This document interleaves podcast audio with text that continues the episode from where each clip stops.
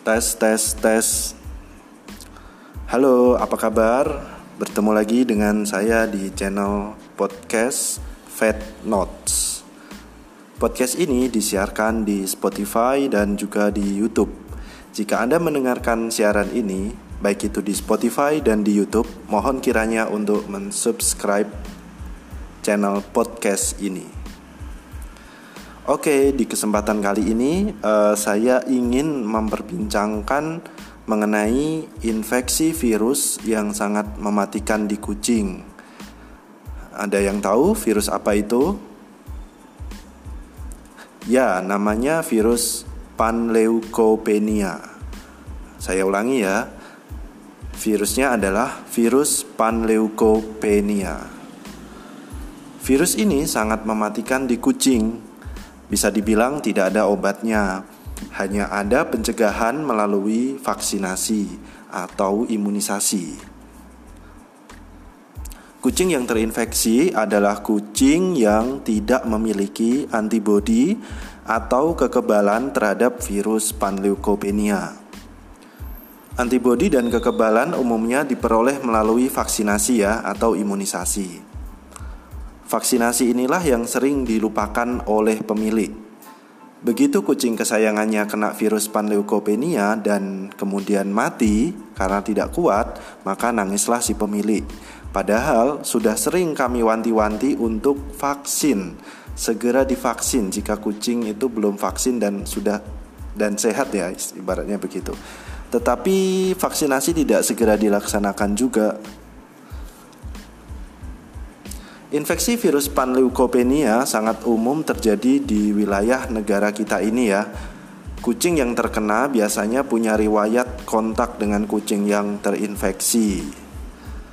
Bisa juga dari drop, droplet ya, droplet asal kucing yang terinfeksi. Misalnya droplet dari liur, urin atau kencing, kemudian feses atau kotoran kucing, kemudian dari bersinan uh, dan lain sebagainya ya, atau sesuatu yang keluar dari tubuh kucing yang terinfeksi. Virus yang ada di droplet tersebut itu dapat bertahan dalam jangka waktu lama di lingkungan atau penularan itu bisa juga loh dari si pemilik yang suka misalnya suka mengelus-elus kucing di jalanan yang uh, kemungkinan kucing di jalanan itu menderita panleukopenia kemudian setelah itu si pemilik pulang dan mengelus-elus kucingnya yang di rumah dan belum pernah vaksin. Nah, dari awal virus masuk ke tubuh kucing, gejala itu tidak langsung muncul ya. Virus itu butuh masa inkubasi terlebih dahulu untuk berkembang di dalam tubuh dan kemudian baru menampakkan gejalanya. Jadi tidak serta-merta terinfeksi terus langsung muncul gejala. Ingat ya, virus itu butuh masa inkubasi, masa untuk berkembang. Setelah masa inkubasi selesai, virus sudah selesai menyebar di seluruh tubuh dan dinamakan sebagai viremia atau virus yang menyebar sistemik di seluruh tubuh.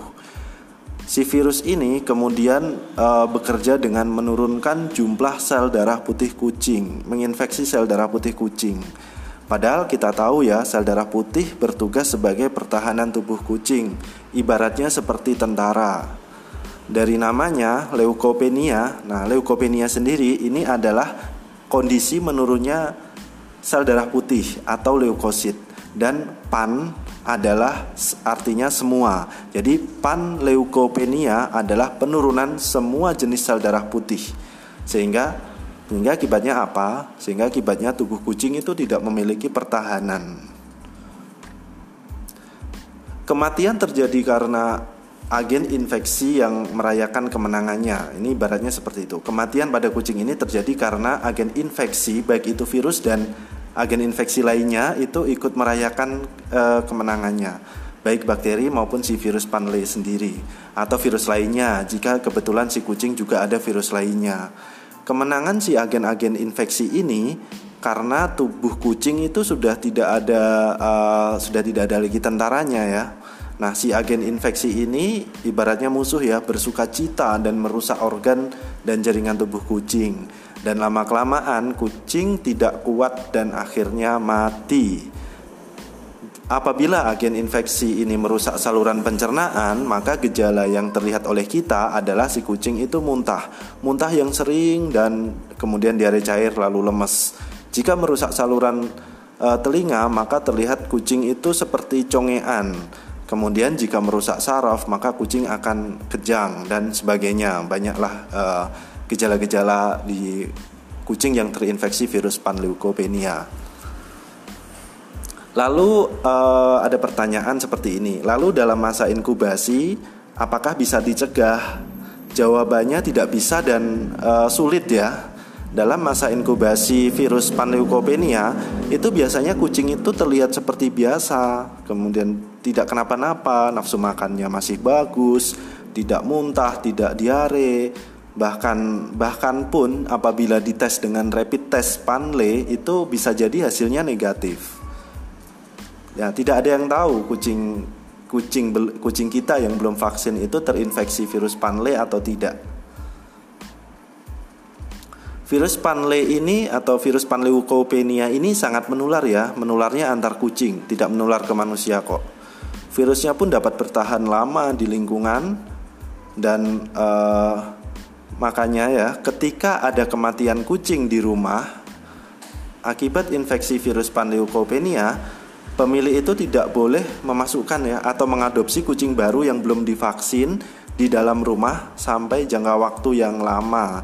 Bisa beberapa minggu atau beberapa bulan. Itu bisa dikonsultasikan dengan dokter hewan nah melihat kondisi ini vaksinasi sangat sangat sangat penting sekali ya Oh iya, gejala yang sering dikeluhkan pemilik pada kucingnya yang terserang virus panle, nah seperti ini ya, tidak nafsu makan, kucingnya terlihat murung, kemudian lemas, muntah-muntah kuning yang sering banget, kemudian mencret cair dan sangat bau banget. Kemudian juga ada kadang ada congean juga di telinga. Kemudian eh, apabila ada gejala ini biasanya terapi yang dilakukan di klinik hewan adalah terapi suportif ya.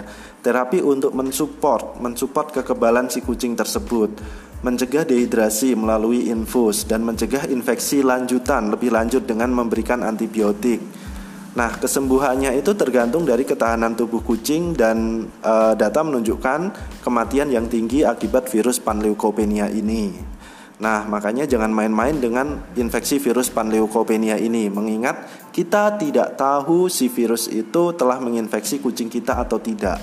Nah, mengingat infeksi panleukopenia yang masih tinggi-tingginya, maka hendaknya pemilik kucing itu memvaksinasi kucingnya. Yuk, mari eliminasi infeksi panleukopenia dengan vaksinasi. Yuk jangan lupa vaksinasi kucing kesayangan ya. Dan sekian podcast atau siaran podcast kali ini dari podcast Fat Notes dan sampai jumpa di podcast berikutnya seputar kesehatan hewan kesayangan. Oke, sampai jumpa dan terima kasih telah mendengarkan podcast ini. Semoga bermanfaat dan sebarkan apabila bermanfaat. Terima kasih.